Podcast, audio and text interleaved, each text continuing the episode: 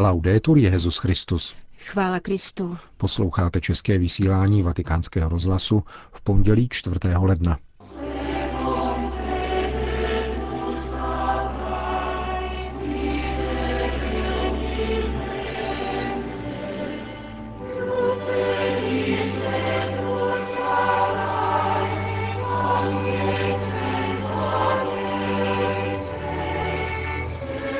Papež dnes soukromně navštívil františkánské poutní místo v Greču. Úmysly a poštulátů modlitby budou nově doprovázet videoposelství svatého otce. A na závěr uslyšíte rozhovor s libanonským patriarchou Bešárou Rajem o šířící se krizi na Blízkém východě. Pořadem provázejí Jan Glázer a Jana Gruberová.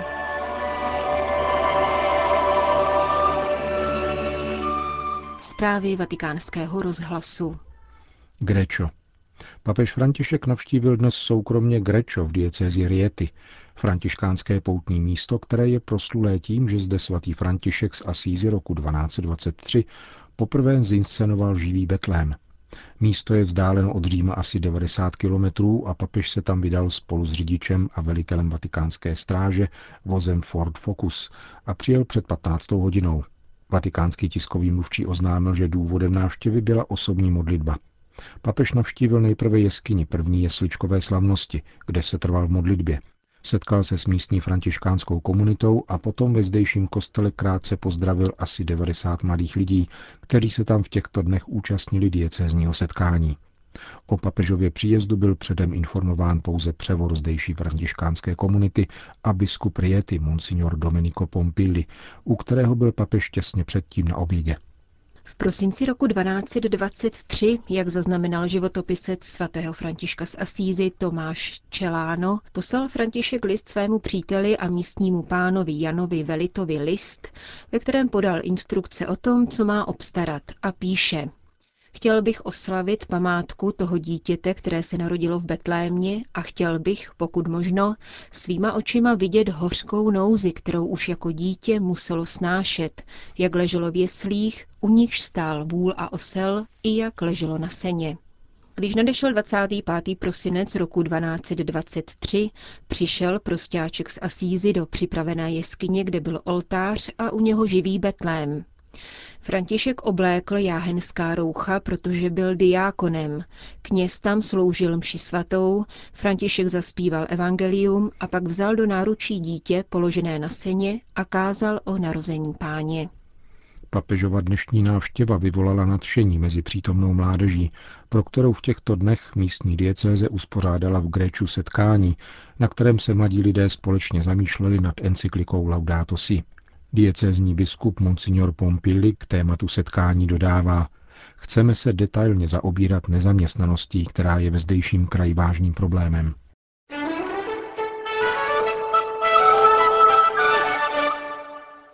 Vatikán. Apoštolát modlitby přichází s novou iniciativou. Od 6. ledna bude seznamovat s úmysly svatého otce formou krátkých videoposelství, vysvětluje jeho mezinárodní ředitel, jezuita otec Frederik Fornos. Myslím, že tyto videonahrávky nám mohou pomoci, abychom otevřeli srdce druhým lidem a problémům, které stojí před dnešním lidstvem. Úmysly modlitby nejsou nic všeobecného, ale týkají se konkrétních mužů, žen a dětí. Videoposelství budeme natáčet jednou za měsíc se štáby z celého světa, které jsou talentované a tvůrčí, a budeme je umístěvat také na všechny sociální sítě. Bude v nich promlouvat sám papež, aby nám pomohl ke společné modlitbě na dané úmysly. Dali jsme přednost tomu, aby papež mluvil španělsky za doprovodu titulků v deseti jazycích. Je to jazyk jeho srdce, modlitby a důvěrného hovoru s pánem. Papež František se při nedávné audienci pro dětské sbory svěřil se svým osobním závazkem do nového roku. Jak řekl, chce věnovat více času modlitbě a vyzval k ní také děti. Videoposelství tedy podporují toto úsilí svatého otce. Ano, právě tak. Je to cesta, jak naplnit přání svatého otce, které se může stát také naším přáním. Modlit se spolu s ním za problémy lidstva, za poslání církve a za nový svět. Ku příkladu v měsíci lednu nám papež František navrhuje, abychom se modlitbou zapojili do mezináboženského dialogu. Je si totiž vědom, že úcta k druhému člověku je dnes opravdu důležitá kvůli míru ve světě. Žádá nás o modlitbu, aby upřímný dialog žen a mužů odlišných náboženství přinášel ovoce míru a spravedlnosti. E Říká francouzský jezuita, který před rokem převzal vedení světové sítě modlitby na papežovi úmysly. A poštolát modlitby za 170 let existence spojil více než 40 milionů věřících v celém světě.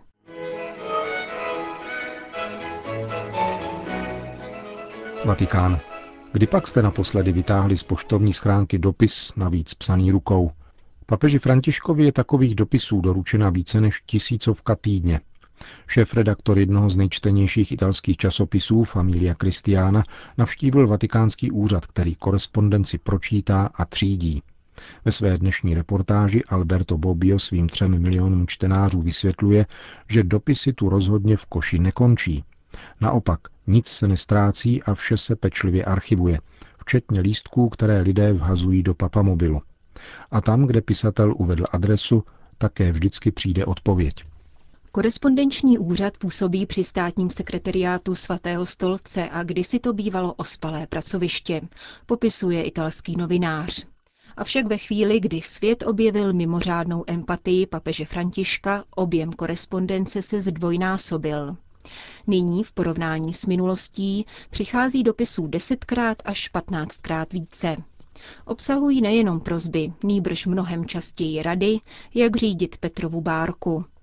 Z jazyků vede španělština následovaná italštinou. Ručně psané stránky od autorů nejrůznějšího stavu vyžadují zkušeného čtenáře a samozřejmě velkou dávku ohleduplnosti, nemluvě o samozřejmém uchování listovního tajemství. Třídění a četbě korespondence se věnuje tým dobrovolníků, který doplnil původní personál. Skládá se z maminek, ale také řeholnic a kněží. Ráno se dopisy otevírají a rozdělují nejprve podle jazyků, poté podle témat a kategorií pisatelů. Nad nejsložitějšími z nich se pak schází celá skupina zaměstnanců společně, zvažuje vhodné rady a kontaktuje příslušná místa v diecézích, farnostech a charitách. To vše na přání papeže Bergolia, který se pravidelně přichází informovat, zda se odpovídá opravdu všem. Úřad papežské pošty je pro Františka jedním z nejdůležitějších v římské kurii. Navštívil jej krátce po nástupu na Petrův stolec a zahájil zde hojně citovanou kuriální reformu malou semantickou revolucí. Dopisová požehnání nyní nepodepisuje sumus pontifex, tedy nejvyšší velekněz, nýbrž papež František. Každý týden skončí několik nejdůvěrnějších dopisů na jeho pracovním stole v domě svaté Marty. O odpovědi zde rozhoduje papež sám. Buď se pisateli rozhodne zatelefonovat, anebo vrátí dopis zpět do úřadu s přesným návodem k dalšímu nakládání. Nejvíce dopisů píší děti, které k ním často přikládají výkresy, koláže, hadráčky a plišáky. Jejich výroky nutí k úsměvu i dojímají k slzám. Dětské dopisy schromáždila televizní novinářka Alessandra Bucetiová, zatímco papežovi odpovědi vyjdou na jaře ve Spojených státech amerických péči jezuity Antonia Spadára, ředitel časopisu Civilta Katolika. Kdo ví, zda předčí dětskou vynalézavost. Dětští pisatelé totiž s naprostou samozřejmostí zvou papeže k noclehu i na svačinu či na návštěvu farnosti. Na katechismu často slavíme mši a jako kněz bys byl skvělý, píše jedna holčička. Jiný chlapec zase papeži doporučuje, aby se oblékal jako svatý František a pro větší názornost vložil do obálky panáčka ve františkánském hábitu a s dřevěným křížem, píše dnešní Familia Kristiána.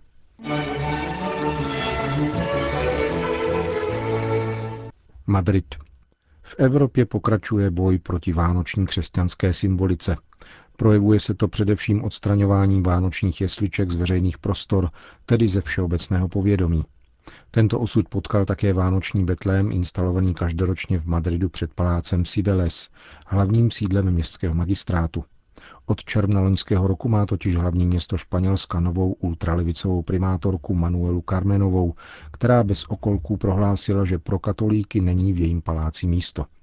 Italský deník Il Folio uvádí, že proti plánu neinstalovat vánoční jesličky protestovali majitelé obchodů a restaurací, pro které bylo gigantické znázornění scény pánova narození turistickou atrakcí, jež přitahovala jejich klienty. Jesličky tedy nakonec přece instalovány byly, ale sedmkrát menší než obvykle. Tím se však obstrukce kolem vánočních svátků nekončí. Primátorka se totiž rozhodla spolitizovat jeden z velkých tříkrálových průvodů, který tradičně prochází ulicemi Madridu. Aby byla zdůrazněna rovnost pohlaví, budou Kašpara a Melichara představovat ženy, avšak přestrojené za muže. Baltazar může zůstat mužem a mít ve shodě s tradicí černou pleť, protože to je podle madridské primátorky ve shodě se správnou vizí tolerance.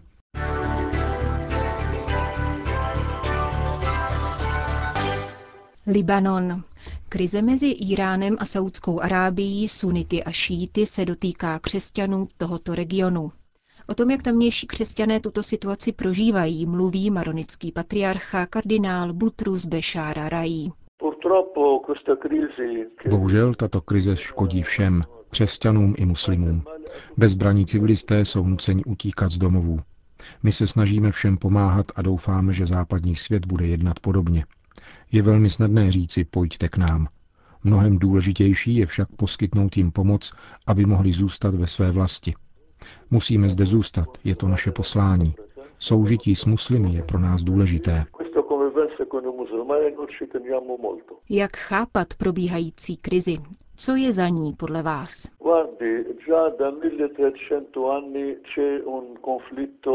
Již 1300 let existuje latentní konflikt mezi sunity a šíity. Jsou tu však bohužel zájmy mezinárodní i regionální.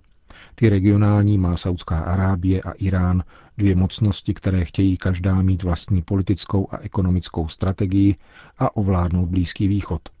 A tento politický kontrast se bohužel stal válečným konfliktem.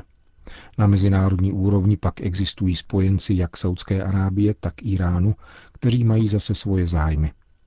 Mohu říci, že v celé této válce vedené v Sýrii, Iráku, Jemenu a nedej Bůh nyní i v Saudské Arábii jsou ve hře mezinárodní a lokální zájmy, politické, ekonomické a strategické. Zdrojem všech těchto pohrom je neřešená palestinská krize. Dokud mezinárodní společenství nevyřeší izraelsko-palestinský konflikt, nebudeme mít na Blízkém východě mír. Jaké jsou praktické důsledky této situace ve zdejším regionu? Důsledkem je destrukce jednotlivých zemí, jejich kultur, identit a lidí. My křesťané jsme během 1400 let společného života s muslimy na Blízkém východě navzdory všem peripetím zavedli umírněnost. Dnes se však všechno hroutí. Přesto chceme zůstat zde a chceme pomáhat muslimům žít umírněně, aby se nestali kořistí teroristických a fundamentalistických organizací. Víme, že tyto organizace jsou podporovány a udržovány politicky, penězi a zbraněmi ze zemí, které mají v tomto regionu svůj vliv a svoje zájmy. Taková je pravda bez okolků. Co s tím a co by bylo žádoucí? Je třeba stále, jako to činí svatý otec, mobilizovat všechny lidi dobré vůle, aby naléhali na zastavení válek. Svatý otec od začátku říká, že jde o obchod se zbraněmi, a to je pravda o všech těchto válkách. Je třeba pozvedat hlas k Radě bezpečnosti OSN a říkat, že je třeba zastavit války. Válka nic nevyřeší, nýbrž vede k dalším válkám. A to je to, co požadujeme. Je třeba pozvedat hlas. Bohužel je však slyšet pouze hlas papeže Františka. Žádná země nemluví o míru. Žádná země nemluví o zastavení války. Říká maronický patriarcha kardinál Bešára Rají.